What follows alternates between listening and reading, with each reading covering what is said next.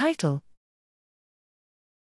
Radiation necrosis after radiation therapy treatment of brain metastases, a computational approach. Abstract Metastasis is the process through which cancer cells break away from a primary tumor, travel through the blood or lymph system, and form new tumors in distant tissues.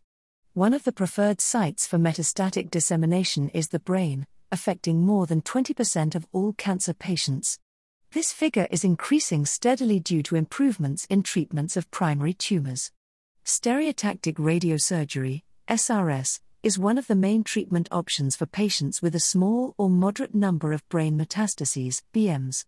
A frequent adverse event of SRS is radiation necrosis, RN, an inflammatory condition caused by late normal tissue cell death.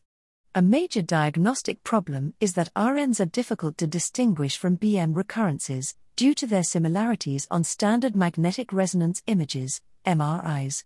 However, this distinction is key to choosing the best therapeutic approach since RNs resolve often without further interventions, while relapsing BMs may require open brain surgery.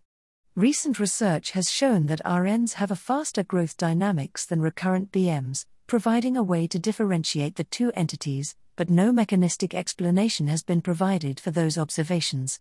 In this study, computational frameworks were developed based on mathematical models of increasing complexity, providing mechanistic explanations for the differential growth dynamics of BM's relapse versus RN events and explaining the observed clinical phenomenology simulated tumor relapses were found to have growth exponents substantially smaller than the group in which there was inflammation due to damage induced by SRS to normal brain tissue adjacent to the BMs, thus leading to RN.